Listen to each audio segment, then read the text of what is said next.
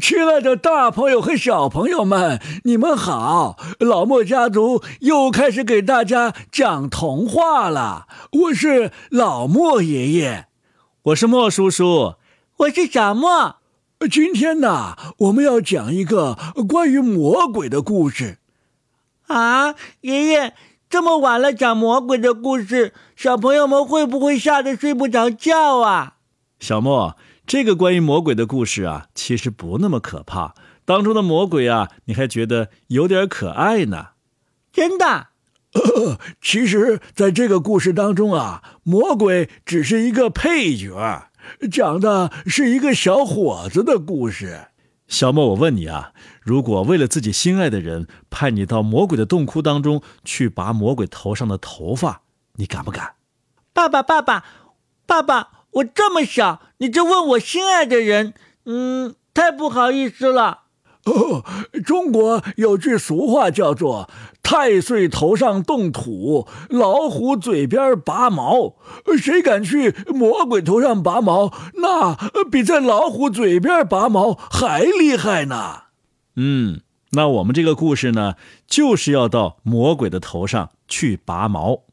还有这样的故事啊？那接着呀，我们就三个人一起来讲这个故事吧。魔鬼头上的三根金发。格林兄弟，演播及公众号：老莫家族。上集。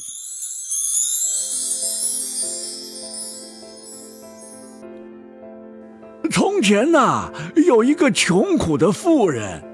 她生了个男孩孩子出世时，因为皮肤长得非常细嫩，有人便预言，这孩子到十四岁的时候将娶国王的女儿做妻子。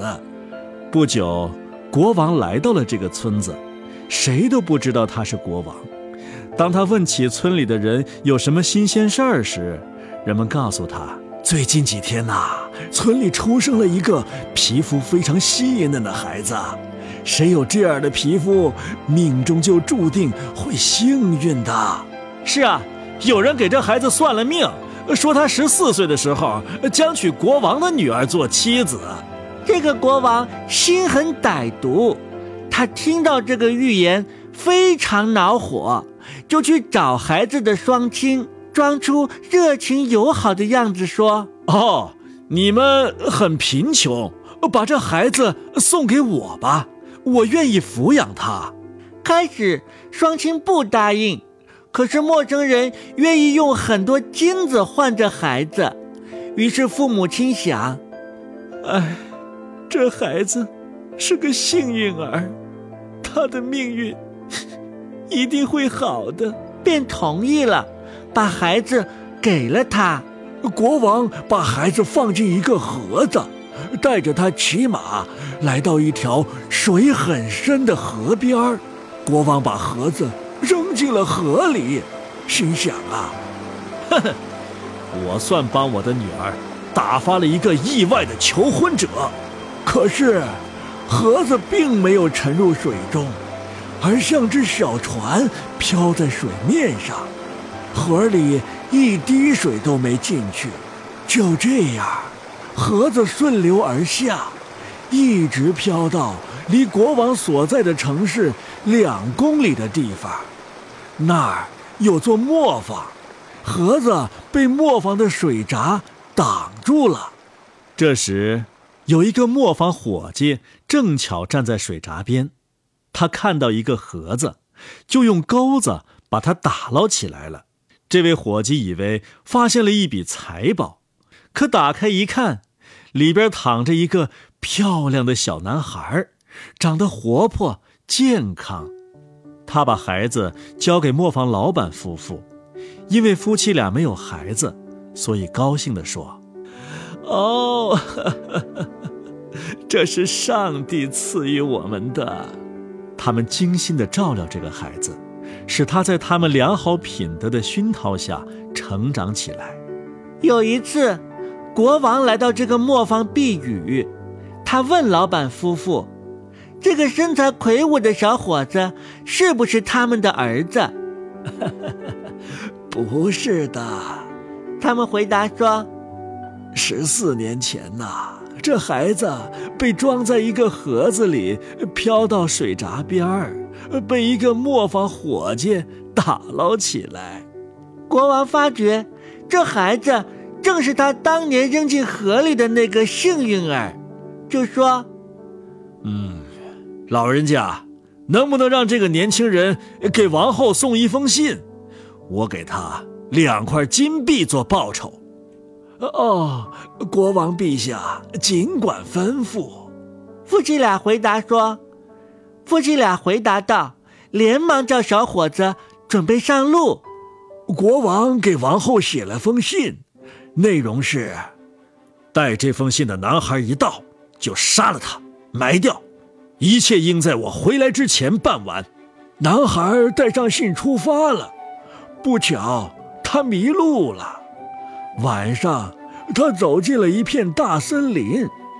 黑暗中，他看见了一点亮光，便朝着光亮走到了一所小房子前。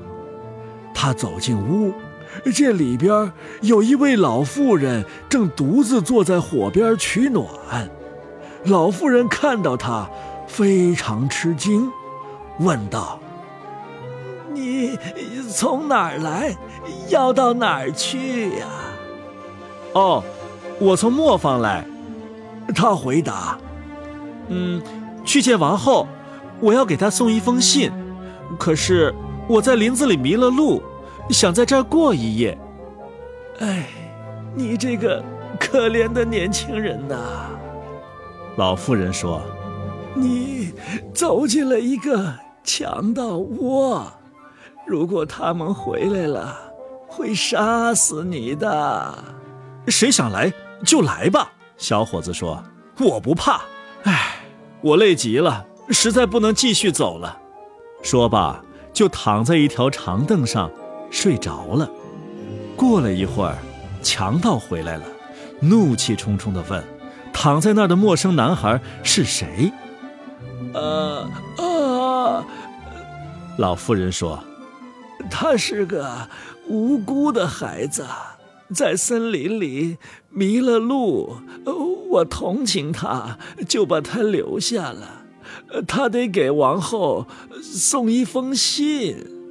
强盗们翻出信来，见信中写道：“男孩一到，立刻把他杀死。”这时候啊，有着铁石心肠的强盗也起了同情心。强盗头目把国王的信撕了，又另写了一封。男孩一到，马上与公主结婚。强盗们让年轻人安静地在长凳上一直睡到第二天早上。等他醒来，把信交给他，并指给他去王宫的路。王后读了这封信后，便按照信上说的，操办了豪华的婚礼。公主和幸运儿结成了夫妻，小伙子又英俊又和蔼，公主和他在一起，感到非常满意和愉快。过了一段时间呐，国王回到了王宫，他见那个预言果真成了事实，幸运儿和自己的女儿结成了夫妻，就问：“哎，这是怎么回事？”我在信中要求的完全是另外一种意思。于是啊，王后把信递给国王，让他自己看上边怎么写的。国王读了信，发现信被换了。他去问年轻人：“他给王后的信到哪儿去了？为什么他带来的是另一封信？”嗯，这个我可不知道。年轻人回答说。那一定是我在林子里过夜时被换了。国王十分气恼地说：“哼，你的事儿没这么容易。谁想娶我的女儿，必须到魔窟去，从魔鬼的头上给我取来三根金发。哈哈哈！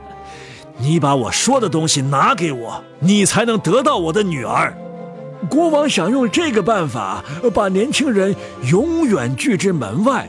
可幸运儿回答说：“嗯，金发我去取，我不怕什么魔鬼。”他告别众人，便出发了。他顺着大路走到一座大城市，城门前的卫兵拦住了他，问他是干哪一行的，懂些什么。我什么都知道。幸运儿回答：“哦，那你可以帮助我们了。”卫兵说：“哎。”我们的市场上有口井，以前呐，井里冒出的都是酒，而现在那口井干枯了，连一滴水都不出。你能说说这是为什么吗？我会告诉你们的，他回答道。不过要等我回来的时候。他继续往前走，来到了另一座城市，卫兵又拦住他。问他是干哪一行的，懂些什么？哦，我什么都知道。幸运儿回答：“啊，那你可以帮助我们了。”卫兵说：“从前这城里有棵树，枝头挂满了金苹果。哎呀，现在连叶子都不长了。你能说说这是为什么吗？”我会告诉你们的。他回答道：“不过要等我回来的时候。”他又继续赶路，来到了一条大河边，他必须过河去。船夫问他干哪一行的，知道些什么？啊，我什么都知道。幸运儿回答：“哦，那你能帮助我了。”船夫说：“呃，你给我说说。”为什么我得在这儿来回来去撑船摆渡，一辈子不得解脱呀？我会告诉你的，他回答道。嗯，不过要等我回来的时候。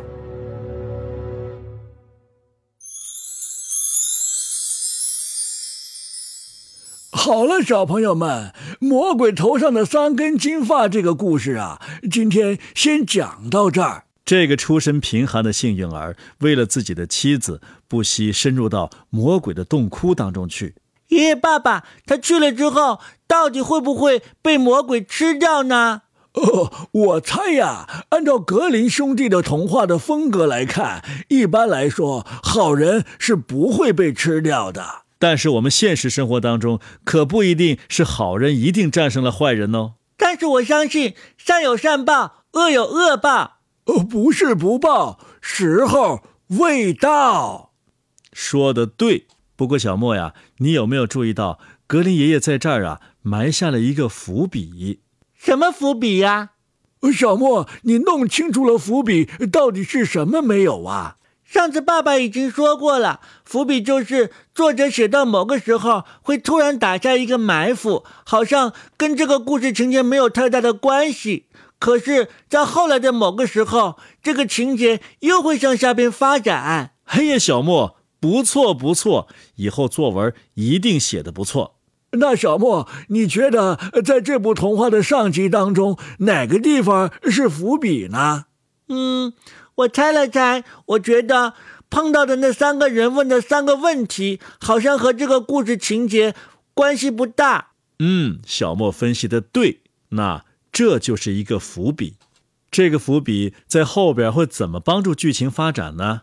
哦，今天我们还是不要剧透了吧。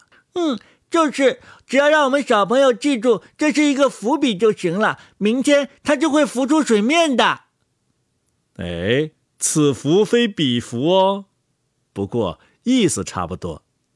好了，小朋友们，今天就到这儿了，赶紧休息吧。明天早上啊，不要忘记按时起床，收听我们的《狗带猫铃》早间剧场。还有还有，不要忘记提醒爸爸妈妈关注我们的微信公众号。好了，小朋友们，晚安，再见。